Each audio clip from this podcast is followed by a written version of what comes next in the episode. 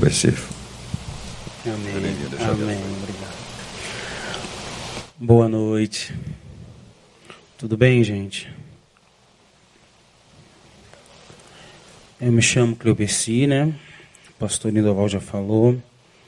Sou membro aqui da Igreja Bertânia, coordeno um projeto social que trabalha com, com menores infratores. Eu me lembro que a última vez que eu preguei aqui, eu falei sobre isso, né? E na internet já viam falando assim, já vão botar comunista para pregar, esquerdista, é, só porque eu trabalho com menores infratores. Mas amém, que é uma igreja de santos sarados, amém? Abra sua Bíblia em, em Apocalipse. Vamos falar um pouco em Apocalipse. Ontem eu estava estudando essa mensagem, estava até falando com a minha esposa, que quando os meus pais se converteram, eu era, eu era muito pequeno, né? E eu, muito curioso, eu comecei a ler a Bíblia. E quando eu comecei a ler Apocalipse, eu não entendia muita coisa. E eu ia perguntar aos meus pastores sobre esse livro. E eu me lembro que a igreja toda tinha um ambiente de que o Apocalipse não, não se podia falar. Porque Apocalipse é destruição, é fim, é inferno, é lua que se transforma em sangue. Então você não leia isso. É bom você não ler isso. Então eu cresci não lendo Apocalipse. Na verdade, eu cresci tendo muito medo de ler Apocalipse.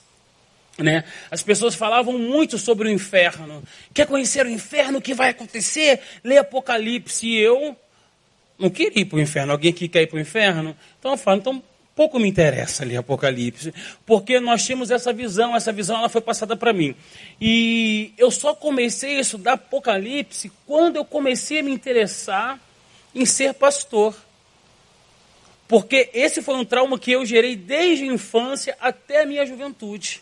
Então eu percorri a Bíblia toda, estudava, pregava em tantos lugares, mas quando se falava de Apocalipse, eu me tremia todo. E Apocalipse é um livro muito importante, lindo e que nos abençoa muito. Eu quero que você abra sua Bíblia em Apocalipse 2, a partir do verso 6.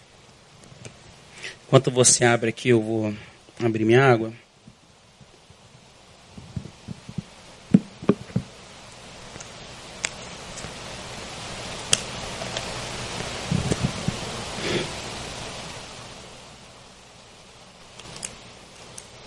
Apocalipse 2, a partir do verso 6. Em Apocalipse, a partir do capítulo 2, João tra traz três recados de revelação para sete igrejas, e para cada igreja ele aponta algumas características a partir daquilo que Jesus vê na igreja. Jesus ele conhece todas as igrejas, ele conhece a, a, as suas intenções, ele conhece o lado que ninguém conhece. Sobre essas sete igrejas, todo mundo tinha uma visão. A igreja tinha uma visão so, so, sobre ela, os outros tinham uma visão, só que Jesus ele tinha de fato a real visão sobre cada igreja. Então ele conhecia as igrejas a partir de dentro. Então ele revela a João um recado a essa igreja sobre a sua característica, a sua identidade. Jesus Cristo aqui, ele tem a ideia de trazer para essas sete igrejas a revelação simplesmente de quem elas são. Olha, eu vou mostrar para vocês quem de fato vocês são. E aí, a partir do, do capítulo 2 ao capítulo 3, ele vem narrando características positivas e negativas, coisas que provocam atitudes, comportamentos, intenções que provocam tanto a questão da destruição dessas igrejas, quanto traz também a salvação. E é muito interessante. E hoje o que eu quero compartilhar aqui com vocês é um pouquinho sobre algumas dessas características, que eu tenho certeza que vai nos abençoar muito. E são características que nós precisamos ficar atentos, para que possamos nos desenvolver na vida, nos desenvolver enquanto pessoas, enquanto enquanto ministros, enquanto discípulos, da melhor maneira possível. Porque Cristo, em tudo que Ele nos propõe, em tudo que Ele nos ensina, em tudo que Ele nos revela, Ele nos traz para que possamos ter uma vida de boas novas. Claro que entendendo que vida de boas novas não é uma vida só de coisas boas, mas é uma vida onde eu encontro relevância, significado, aonde eu consigo encontrar a felicidade, a paz que excede todo entendimento, aquela paz que o mundo não entende, aquela paz que o mundo não conhece, aquela paz que as pessoas olham e dizem: Olha, como você pode ter paz a partir disso que você está vivendo? É as boas novas, é Cristo em nós. Então, Cristo em nós, a partir daquilo que Ele nos ensina, Ele promove isso na gente. Então, tudo que Ele nos traz enquanto ensinamento, enquanto, enquanto revelação sobre nós mesmos, Ele nos traz para que possamos viver essas boas novas aqui na terra. Eu sempre digo algo que é muito interessante. As pessoas sempre falam assim, não, porque Deus está te provando, porque Ele quer saber até onde você consegue chegar. Não! Ele já nos conhece. Ele sabe qual é o nosso limite. Ele sabe até onde nós conseguimos chegar. Toda vez que Deus nos coloca à prova, Ele nos coloca para que nós possamos nos conhecer. A lógica é outra. Ele já te conhece. Então, quando Ele nos coloca em alguma situação em que você fala: caramba, isso é prova de Deus. Talvez seja, mas não é para que ele tenha um conhecimento maior a seu respeito, porque todo conhecimento ao seu respeito ele já tem, inclusive aquele que você não tem ao seu respeito, ele já tem. Então, toda vez que somos desafiados por Deus, não é para que ele nos conheça, é para que nós possamos nos conhecer melhor.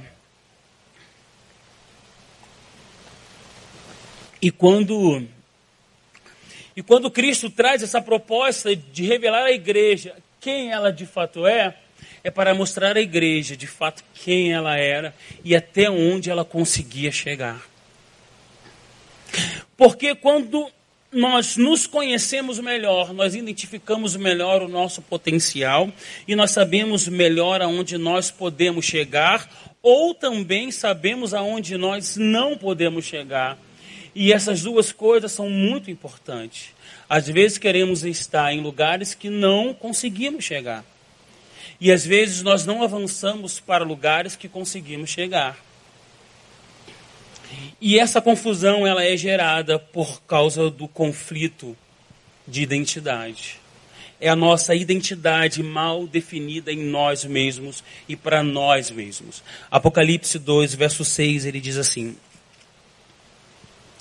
Tens, contudo, a teu favor que odeia as obras dos nicolaítas, as quais eu também os odeio. Jesus diz à igreja de Éfeso que uma das suas qualidades era o repúdio à doutrina dos nicolaítas, a mesma doutrina que fazia sucesso em Ismina, que está lá no capítulo 2, versículo 15. Os, os nicolaítas pregavam basicamente, na, naquele tempo, a, a doutrina do não tem nada a ver. Vamos resumir aqui. Era o não tem nada a ver. Era uma doutrina que se instalava na igreja com a proposta de pregar o prazer pelo prazer, a irresponsabilidade ou a falta da responsabilidade, independente do que venha acontecer. Ele chegava e dizia: Olha, vocês têm uma vida livre, vocês podem fazer o que você quiser. Nós não podemos ficar presos a responsabilidades. E essa era uma doutrina que Éfeso rejeitou, mas a outra igreja apoiou. Então se criou um ambiente onde todo mundo achava que podia fazer tudo, porque o foco era ser feliz, a despeito de quem fosse machucar, ferir ou das consequências que poderiam acontecer. Era uma doutrina que pregava contra a responsabilidade. Você não precisa ter responsabilidade. Um pai não precisa ser um pai como um pai deve ser. Um filho não precisa ser um filho como um filho tem que ser. Eu sempre conto uma história, eu acredito que eu já, que eu já contei aqui, falando sobre essa questão de responsabilidade. Eu comecei a trabalhar com, com menores infratores desde 2012. E minha primeira experiência marcante foi quando nós estávamos, estávamos em uma reunião e, e nós começamos a falar sobre família. Aí um rapaz ele pegou um violão e, e, e, e, os adolescentes ficam trancados muito tempo e não tem contato com ninguém. Então as emoções são muito mexidas ali dentro. E aí nós estávamos em celas, é, um corredor com várias celas, e só uma turma foi liberada para sair do, do alojamento. E aí essa turma está assim, nós começamos a ministrar, e o menino começa a cantar, a cantar, e aí eu começo falando sobre família. E eu falando sobre família, teve um garoto que começou a chorar. E ele chorava, chorava de soluçar, chorava muito, chorava, chorava, chorava, chorava, chorava, chorava, chorava. O rapaz que estava tocando violão largou o violão e foi lá abraçar ele. Quando esse rapaz abraçou, ele começou a chorar muito. E ele, muito branco, cabeça raspada, ele ficava vermelho, sabe? Muito vermelho de tanto chorar. E aí ele me disse que. E aí, eu curioso, eu fui perguntar para ele, cara, por que o motivo desse choro? Ele falou, porque eu nunca recebi um abraço. Você nunca recebeu um abraço de ninguém? Não, eu nunca recebi um abraço. Ninguém nunca disse que me amava. E aí, eu conversando com ele, eu consegui o telefone da, da família dele. Eu liguei. Aí quando eu ligo, me atende. Que a graça e a paz do Senhor Jesus, shalom, não sei o quê. Eu falei, eu queria falar com, com, com fulano. Fulano não, aqui é o pastor fulano. Aí eu comecei a contar a história, falei que tinha conhecido o filho dele. E ele me disse, olha, eu não tenho responsabilidade com esse rapaz porque ele sujou a família sacerdotal. E eu não posso prisar em, em, em presídios, em casas assim, porque eu sou um sacerdote e eu tenho uma missão a fazer. E eu fiquei pensando, de fato, qual era a sua maior missão ali naquele momento? Qual era a sua maior responsabilidade? Ele não assumiu uma responsabilidade, uma das maiores responsabilidades que o pai pode dar a um homem, que é a responsabilidade de ser um pai, um pai de fato e de verdade. Negligenciou a sua responsabilidade para viver o seu prazer. Porque o ministério para alguém que não consegue ser pai é um prazer, é busca por reconhecimento, é busca por status, é busca por tantas coisas, menos viver o ministério de fato e de verdade. Então é alguém que aos olhos do mundo era alguém muito abençoado porque era um pastor que vivia muito dedicado, dormia, acordava na igreja, atendia todo mundo, visitava todo mundo. Isso foi o que ele falou para mim. Ele, eu não tenho tempo. Eu não tenho tempo porque eu tenho que fazer o meu ministério, eu tenho que estar tá fazendo. Não, mas o seu filho é o seu maior ministério. Não, o meu filho é uma praga na minha vida. Meu filho é uma praga. E eu comecei a entender então o porquê aquele garoto estava ali. Porque para ele era mais importante receber o louvor do povo do que tratar do seu filho, do que cuidar daquele maior ministério que Deus deu para ele. Então, os nicolaítas, eles pregavam basicamente isso, a inversão dos valores. É dar importância àquilo que não tem importância. E não dar importância àquilo que de fato tem importância. Então, essa é uma característica muito importante que Jesus diz a Éfeso e diz: Olha, você tem um louvor aqui, porque essas obras vocês não praticam.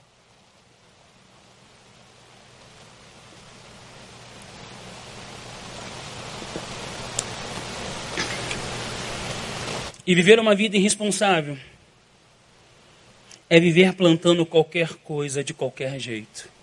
E o problema de plantar qualquer coisa de qualquer jeito é colher o que não se espera. Porque não importa o que você planta, você sempre vai colher. Queridos, isso é uma verdade. Não importa o que você planta, nós sempre vamos colher. Porque, queridos, tudo tem consequência, até a vida inconsequente. Tudo tem consequência, até a vida inconsequente. Então precisamos refletir de que maneira estamos escolhendo viver. O ano mal começou e o início do ano sempre é de muitas reflexões, né, de muitos sonhos, projetos e idealizações, e nós fazemos é, planos, planejamos muito. Isso lá no início. E fevereiro, qual tem sido o nosso grau de reflexão sobre a forma que nós escolhemos viver 2020?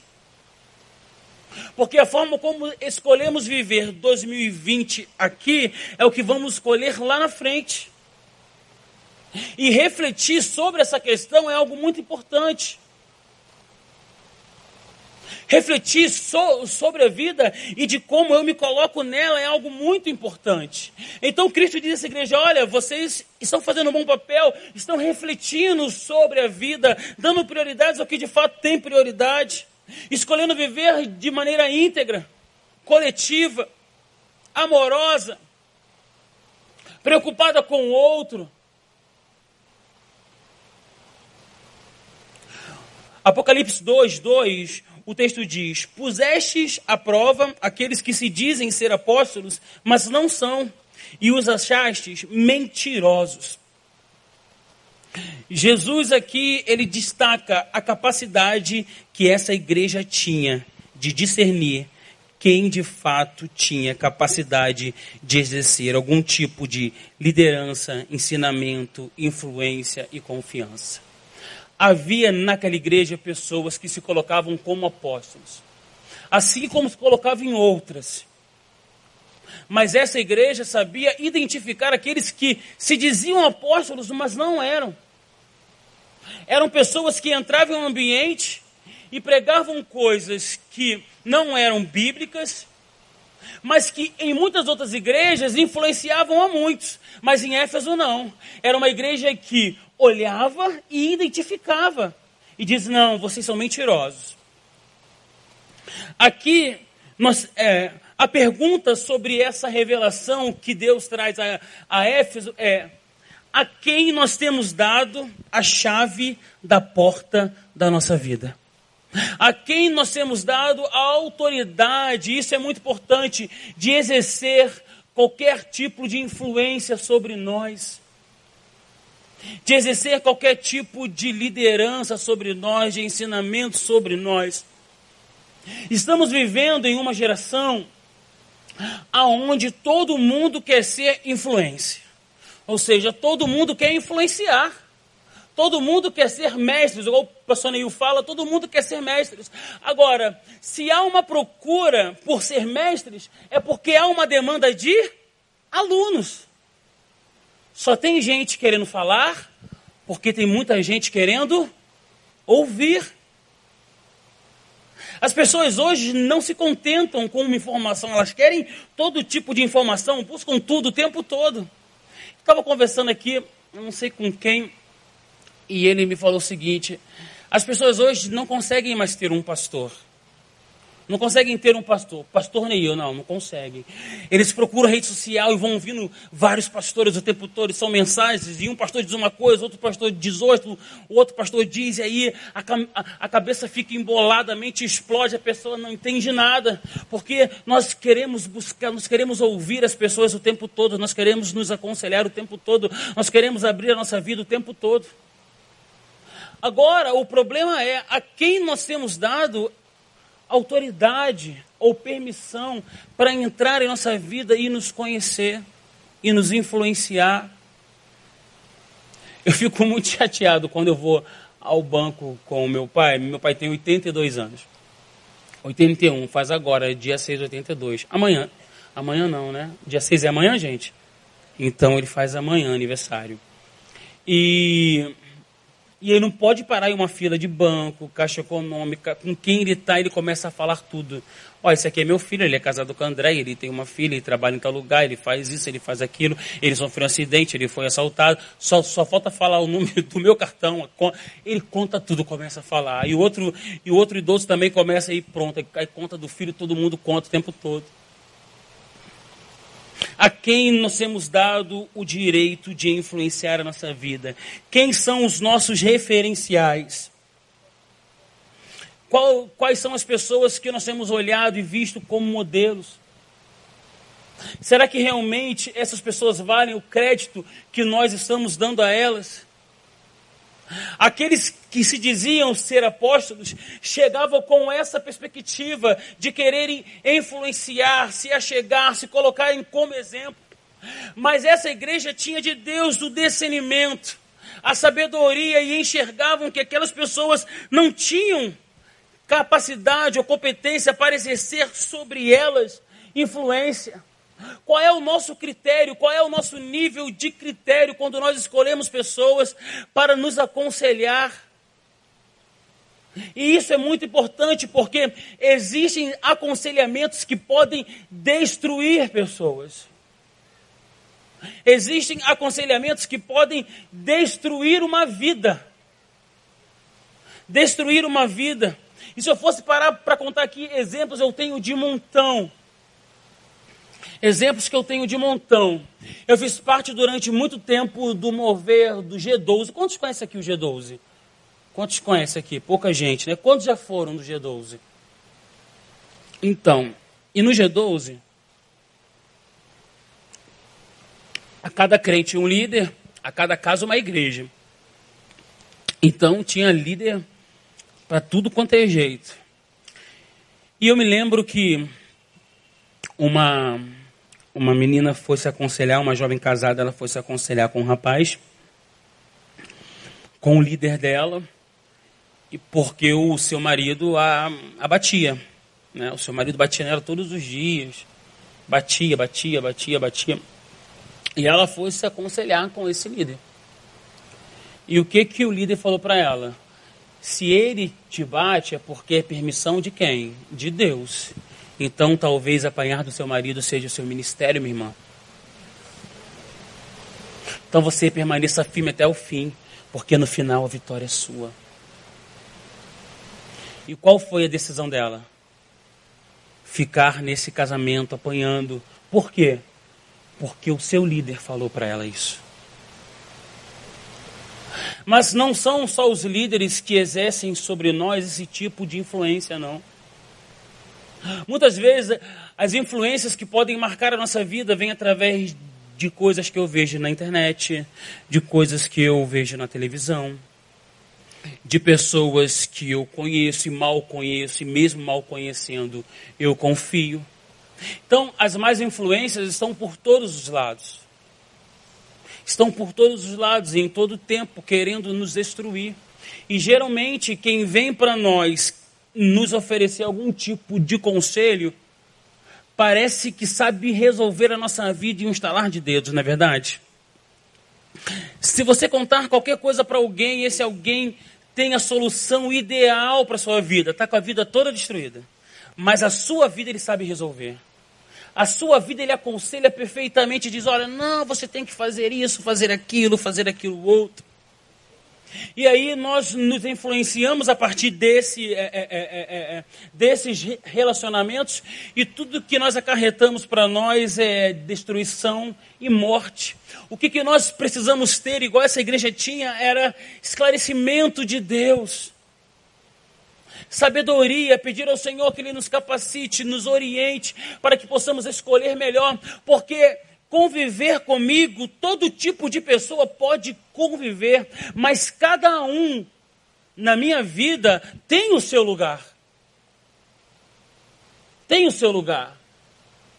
Eu convivo com qualquer um que vem até a mim. Mas não é to todo mundo na minha vida que exerce a mesma influência.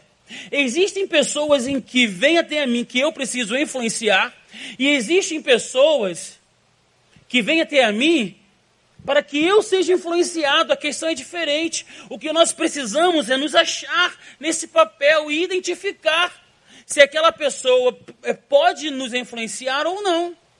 Eu não estou falando que nós não, não devemos conviver com pessoas que nós não concordamos ou que, ou que nos passe algo errado. Mas é classificar se aquela pessoa realmente tem o poder ou tem a capacidade de exercer alguma influência sobre a nossa vida. Algum tempo atrás eu tive um problema com um dos nossos, um dos nossos voluntários, que essa pessoa ela chegava na, para poder fazer as atividades e nós trabalhamos com adolescentes menores infratores que vivem em comunidade. E a nossa missão ali é trabalhar a questão da transformação. Nós trabalhamos com a perspectiva de liberdade, mas não das quatro paredes, né? É da cabeça. É como diz aquele louvor: liberdade para dentro da cabeça. É liberdade para dentro da cabeça. Então, nós influenciamos as pessoas, nós tentamos fazer um trabalho de, de em que o, ele nos vendo, né, é, é, e, e nos ouvindo, nos acompanhando, comece a mudar posturas. Só que essa pessoa, sendo voluntária nossa, entra nesse ambiente e, como estratégia de, de, de se aproximar, começa a agir como um. No decorrer do processo, os garotos acabam influenciando essa pessoa. No qual eu tenho que chamar de cara, você, você tá pior. E aí começa a falar gírias, começa a falar palavrão, começa a falar um monte de coisa, começa a dizer, acontecer, falar sobre a novinha e fazer não sei o quê. Não, eu tô, eu tô chegando neles. Não, não, você está sendo influenciado por eles. É diferente. É diferente. Nós precisamos entender qual é o nosso papel a partir daqueles que se apresentam a nós. E Jesus Cristo aqui fala que aquela igreja, ela entendia isso.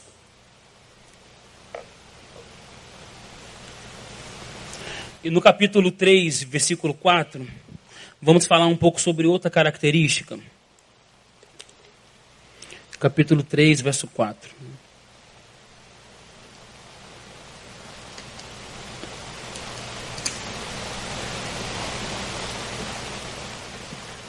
Eu estou falando rápido, gente. É porque eu sou gago, então eu falo rápido para poder gaguejar menos. É uma estratégia. Apocalipse 3, 4.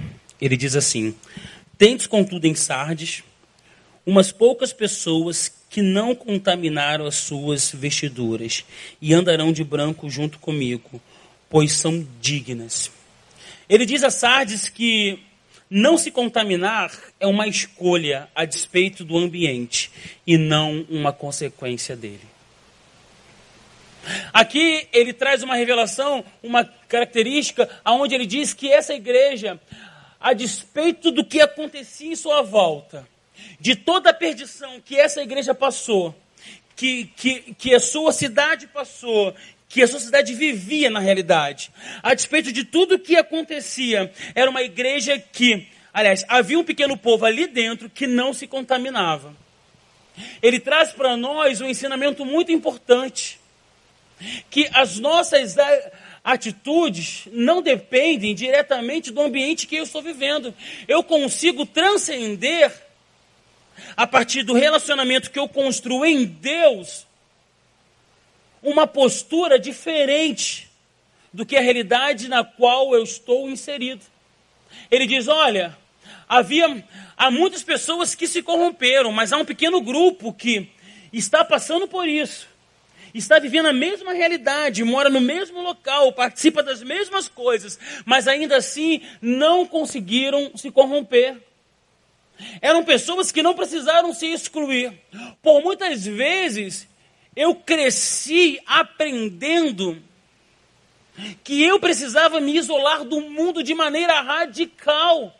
Radical. Eu aprendi, eu era ensinado enquanto adolescente, é, criança adolescente, que na escola eu não deveria me envolver com quem não professasse a mesma fé que eu. E que a faculdade era algo demoníaco porque lá eu ia conhecer pessoas diversas e aí poderia acontecer coisas e eu poderia cair em pecado. Havia essa preocupação e eu não podia me relacionar com ninguém, a não ser com as pessoas que fossem da igreja. Parece loucura, mas essa realidade de igreja existe. Então eu cresci sufocado, acreditando que eu não podia me envolver.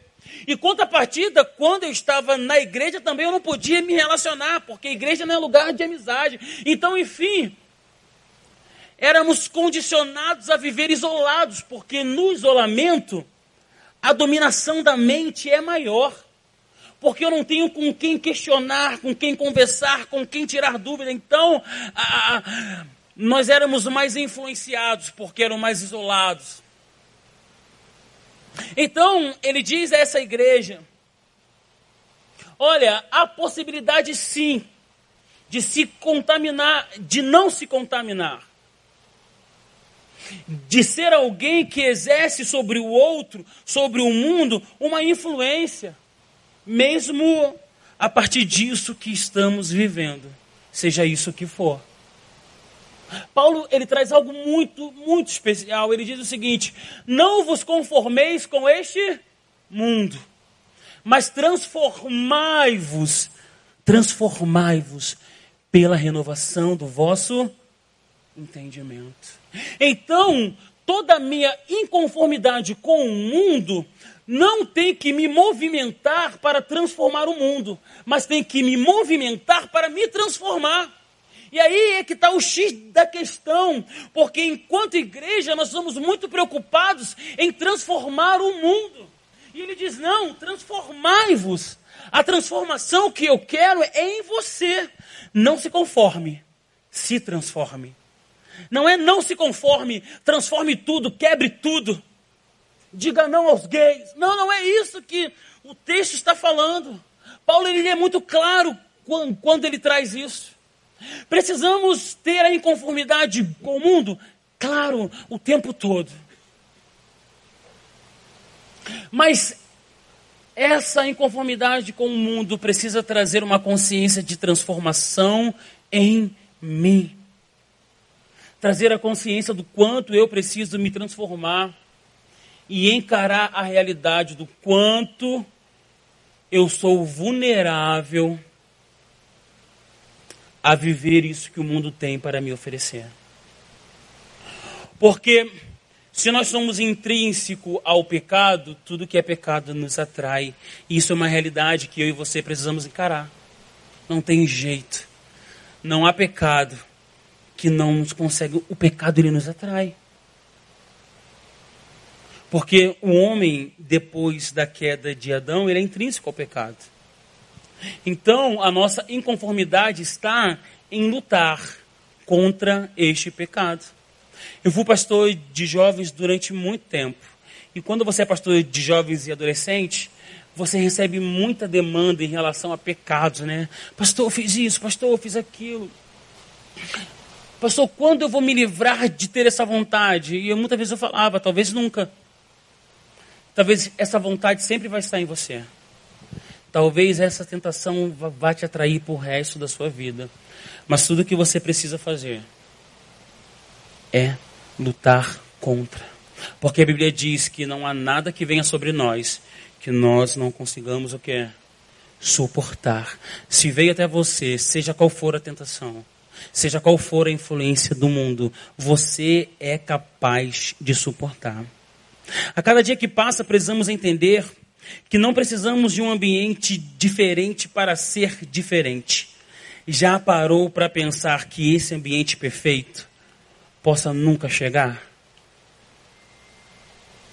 Às vezes estamos esperando um ambiente perfeito, uma situação perfeita, uma pessoa perfeita, para que possamos ser diferentes.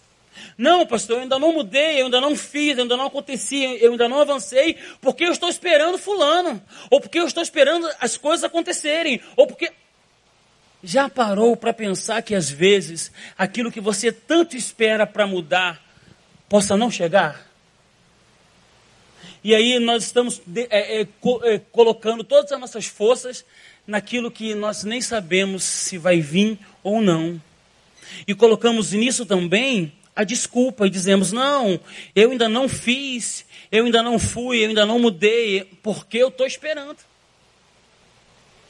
Não, pastor, mas como você me diz que aquilo nunca pode chegar? É o que o Romão cantou agora, um pouco mais cedo. Se Deus fizer, Ele é Deus, se não fizer. Então, Ele é um Deus que, faz, que pode fazer tudo e pode não querer fazer nada.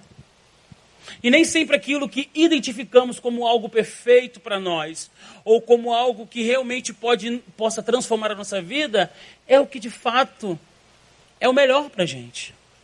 Porque em todas as coisas, a despeito do que aconteça, eu sei que Ele sempre terá o melhor para mim. Sempre. E tudo que nós precisamos é identificar isso.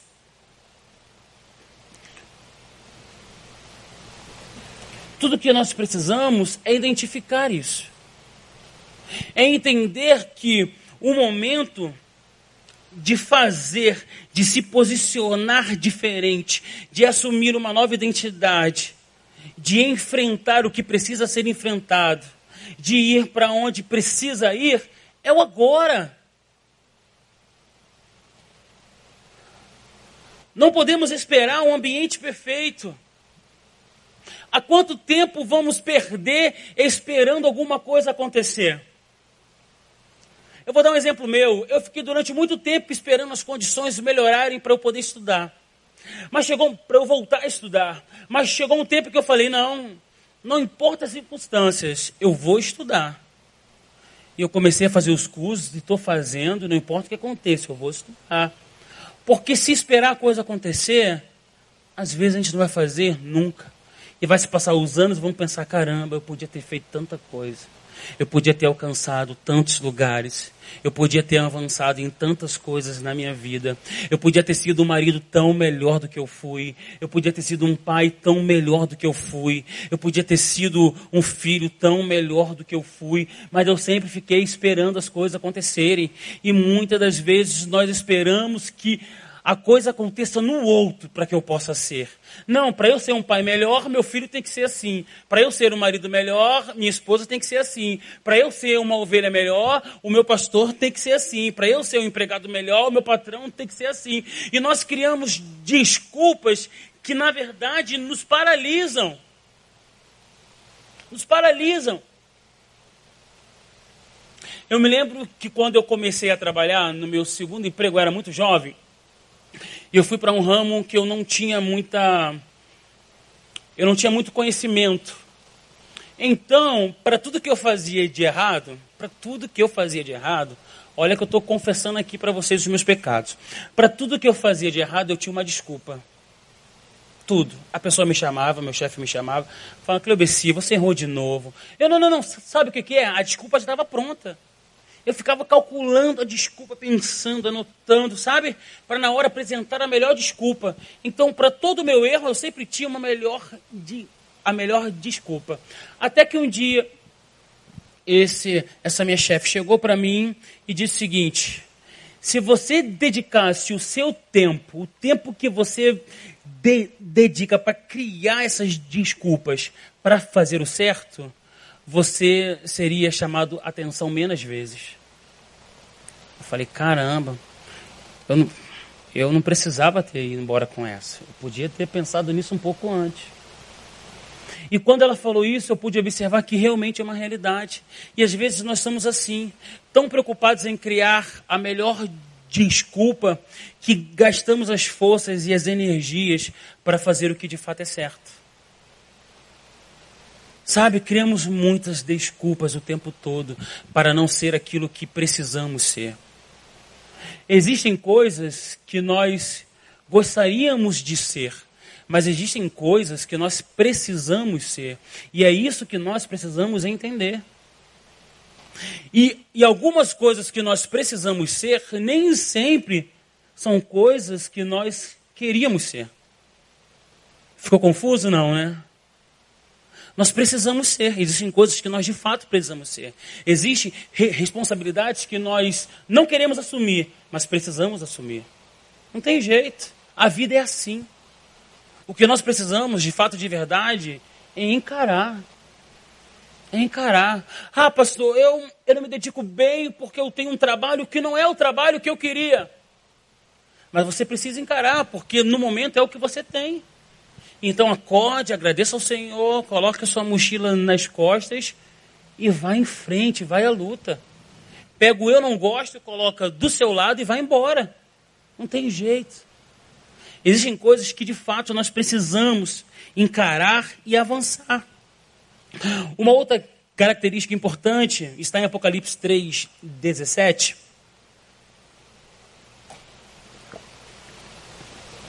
Que diz assim: 3,17. Pois dizes: Estou rico, abastado e não preciso de coisa alguma, e nem sabeis que tu és infeliz, sim, miserável, pobre, cego e nu. Laodiceia acreditava. Laodiceia acreditava ser aquilo que não era, porque depositava em si mesmo toda a sua confiança. Era uma igreja que tinha uma visão equivocada a seu respeito. Era uma igreja que se achava rica, boa e que não precisava de nada e de ninguém. Mas quando Cristo olha para essa igreja, a única coisa que Jesus consegue enxergar nela é uma igreja pobre, cega e nua. Então, era uma igreja que vivia ali uma crise de identidade, porque tinha muito, porque podia fazer coisas a partir daquilo que tinha em suas mãos. Era uma igreja que se achava demais. Era, era uma igreja que se achava e achava que não precisava de nada e nem de ninguém.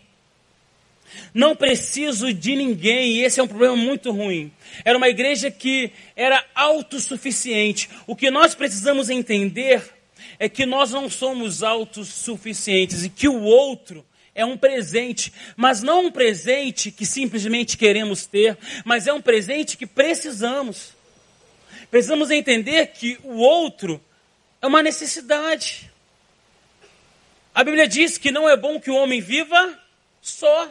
Então, o presente que Deus colocou do seu lado, seja uma amizade, seja um casamento, seja seu pai, seu filho, não, não importa. É alguém que Deus colocou, porque você precisa.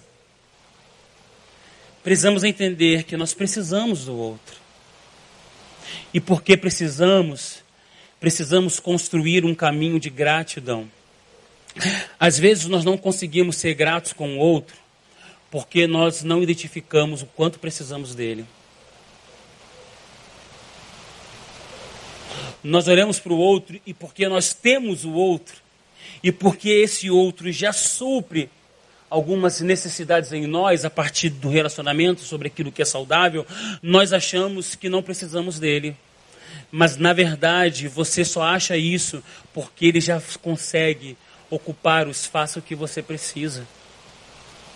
E se você tirar essa pessoa, aí sim você vai conseguir identificar o quanto você precisa dela. É aquilo que todo mundo fala o tempo todo, né? É, é, é nós só damos valor quando nós perdemos. Então, às vezes, nós precisamos perder para entender que nós precisávamos, que nós amávamos. E é assim mesmo. O outro é importante, nós precisamos. Deus é um Deus que trabalha na coletividade, na harmonia. Deus é um Deus coletivo. Ele nos fez estar aqui hoje, enquanto igreja, reunidos, por causa da coletividade. É a adoração coletiva que nós oferecemos a Ele. Esse é o motivo de estarmos aqui juntos. Sabe, quando nós estamos aqui, nós estamos aqui juntos. Somos um, juntos, unidos. E é isso que ele valoriza aqui nesse ambiente, porque adoração por adoração, cada um pode adorar a Deus aonde? Em casa, no seu quarto, em secreto. É só você chegar em casa e dobrar seu joelho, orar, adorar, chorar.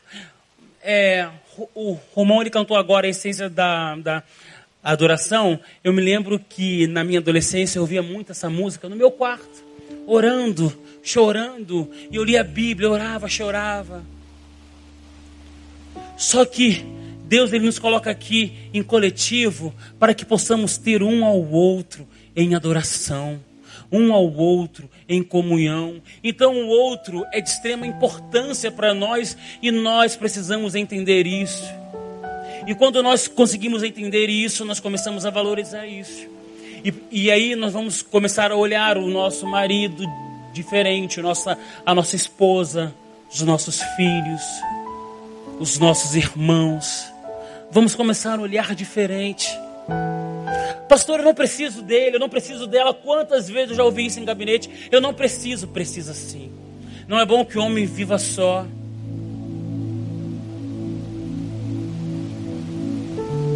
E porque precisa, precisamos aprender a valorizar. Hoje, mais do que entender a necessidade do outro na sua vida, você precisa entender que você precisa valorizar a importância que o outro tem sobre você. E aqui é uma igreja que que consegue construir em sua característica esse perfil. Acreditar que temos tudo nos afasta de quem realmente tudo tem. Sem Cristo em nossas vidas, somos um monte de nada. Quando nós acreditamos que temos tudo, nós nos afastamos quem de fato tudo tem.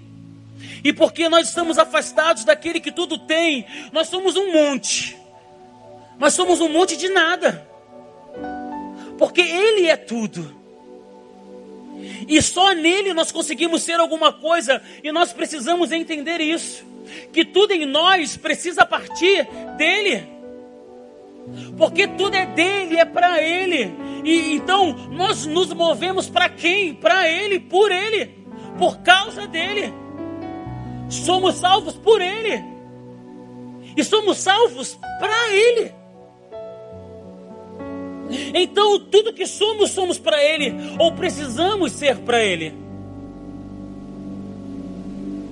Às vezes estamos tão envolvidos com aquilo que nós somos, ou com aquilo que nós achamos que somos ou que fazemos, que nos esquecemos de nos envolver com quem de fato importa na missão. Às vezes somos tão motivados em trabalhar para Deus que nos esquecemos de nos envolver com Ele. Estamos tão motivados em fazer, ah, eu faço para Deus, mas qual é o nosso nível de envolvimento com Ele? Porque quando eu só faço para Deus e não me envolvo com Ele, eu estou igual essa igreja, estou me achando. Eu me acho porque eu faço. Eu não preciso, eu faço. E Cristo diz: Não sabes que é pobre, cega e nua. Por quê? Porque a despeito do fazer, encontra prazer no fazer, mas não encontra prazer em estar com Deus. E estar com Deus é importante. Então nós nos colocamos como pobre, cego e nu. Quando nós não nos envolvemos com o outro e não valorizamos o outro, porque achamos que temos tudo. E quando também nós não nos envolvemos com Deus, porque também achamos que temos tudo. Mas há uma outra igreja, e aqui eu termino, a de Filadélfia. E quando Cristo olha para essa igreja, ele traça um perfil para essa igreja e ele diz: Olha, vocês são fracos. Para muitos, ouvir que é fraco é algo ruim. Mas quando Cristo olha para aquela igreja e diz: Vocês são fracos, ele diz: E a despeito dessa fraqueza, vocês não desanimaram e permaneceram firmes até o fim. Então, para Cristo, o problema ali não era a fraqueza porque nós somos humanos e por isso somos fracos e limitados. E é uma das coisas que nós precisamos entender que nós somos fracos e limitados. Existem coisas que não vamos conseguir fazer, existem lugares que não vamos conseguir chegar.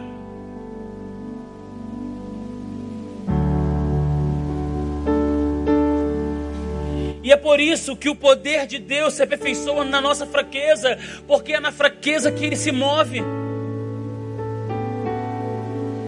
Somos fracos e nós não podemos entrar em crise com as nossas fraquezas. As fraquezas nós precisamos conhecê-las e reconhecê-las, admitir, para que possamos ser curados, para que possamos avançar.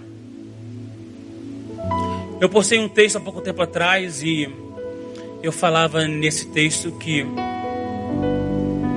quando nós decidimos seguir em frente, não corremos o risco de tropeçar na mesma pedra. Porque a caminhada ela é feita de tropeços também. Agora o problema está na escolha. Ou eu escolho, após o tropeço, levantar e continuar, ou eu escolho no tropeço parar, ou retroagir, para quando der mais alguns passos à frente, tropeçar na mesma pedra. Então, a limitação que essa igreja tinha para Cristo não era o problema. A força que a outra igreja achava que tinha era um problema. Mas a fraqueza não. A fraqueza não era um problema. Porque quando estou fraco e despido de todo o meu eu, o Senhor se apodera de mim e o seu poder se aperfeiçoa em mim.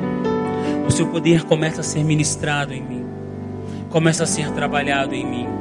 E a força que eu tenho, que me impulsiona, não é mais minha, é dele. Porque existem lugares que eu preciso exercer a minha força. Porque é sobre minha responsabilidade. Mas sobre aquilo que eu não consigo exercer a minha força, nós precisamos entender que o Senhor ele entra e nos abençoa, e nos ajuda, e nos conduz ao caminho. No caminho vai ter momentos em que nós vamos e e o caminho que eu quero limitar aqui é o caminho de 2020. Nesse caminho de 2020 vai ter momentos em que você vai precisar agir. Exercer a sua força, a sua responsabilidade. Fazer aquilo para que Deus te chamou para fazer.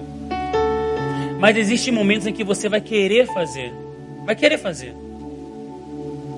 Mas não vai conseguir. E é nesse momento em que o Senhor vai entrar e agir porque a nossa limitação bastou e ali o poder dele se aperfeiçoou em nós. Amém? Se coloque de pé, eu quero orar por você. Já estourei o tempo aqui.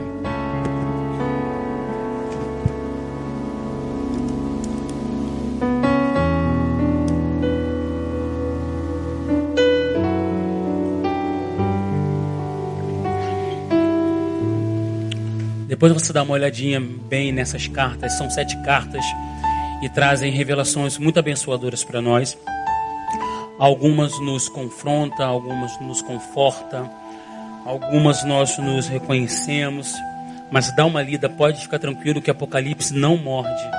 Eu fiz o teste. Feche seus olhos, vamos orar. Espírito Santo de Deus, Senhor, nós te agradecemos, Pai, por tudo que o Senhor tem feito por nós por esse ano, Senhor, que nós estamos entrando. E um ano que já veio com muitas tribulações, dificuldades, muitos acontecimentos, Senhor, que se deixarmos a nossa razão prevalecer, nós vamos encontrar o desânimo. Senhor, mas nós sabemos, Pai, que a despeito de toda a fraqueza que nós enfrentamos na nossa caminhada, nós temos a certeza de que o seu poder vai caminhar conosco, lado a lado, dia a dia, não importa o que aconteça. Tome a nossa vida em tuas mãos, Pai, e nos guarda. Nos livra, Senhor, de todo mal, esteja conosco. Nos conduza, Senhor, para o seu para o seu querer, Pai. Que possamos, Senhor, estar alertas, atentos para que possamos realizar a tua vontade. Não nos deixa, Senhor, caímos no engano, Pai. Nos dê esclarecimentos. Abra nossa mente, expande, Senhor, o, o nosso conhecimento sobre Ti e sobre o que o Senhor quer para nós. Que possamos, Senhor, entender a importância do outro em nós, a importância de Ti para nós, Pai. Que possamos ser um, Senhor, em coletividade, nos mudando e que a nossa mudança possa influenciar a muitos, Pai. E que possamos de fato manifestar o Teu reino de verdade e justiça, Senhor, nesse estado, nesse país e no mundo, Pai. Nos dê, Senhor, uma quarta-feira abençoada, nos leve para nossas casas com segurança. Nos dê, Senhor, um resto de semana em tua presença, Pai. É o que eu te peço e te agradeço, Senhor. Em nome de Jesus. Amém. Amém. Glória a Deus.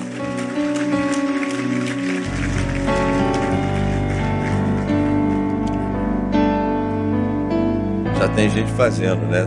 Dá um abraço no teu irmão, diga boa noite, Deus te abençoe, conforme já foi orado, todos cheguem em suas casas muito bem, que você tenha um sono reparador, um restante de semana abençoado e até domingo de manhã, se Deus quiser.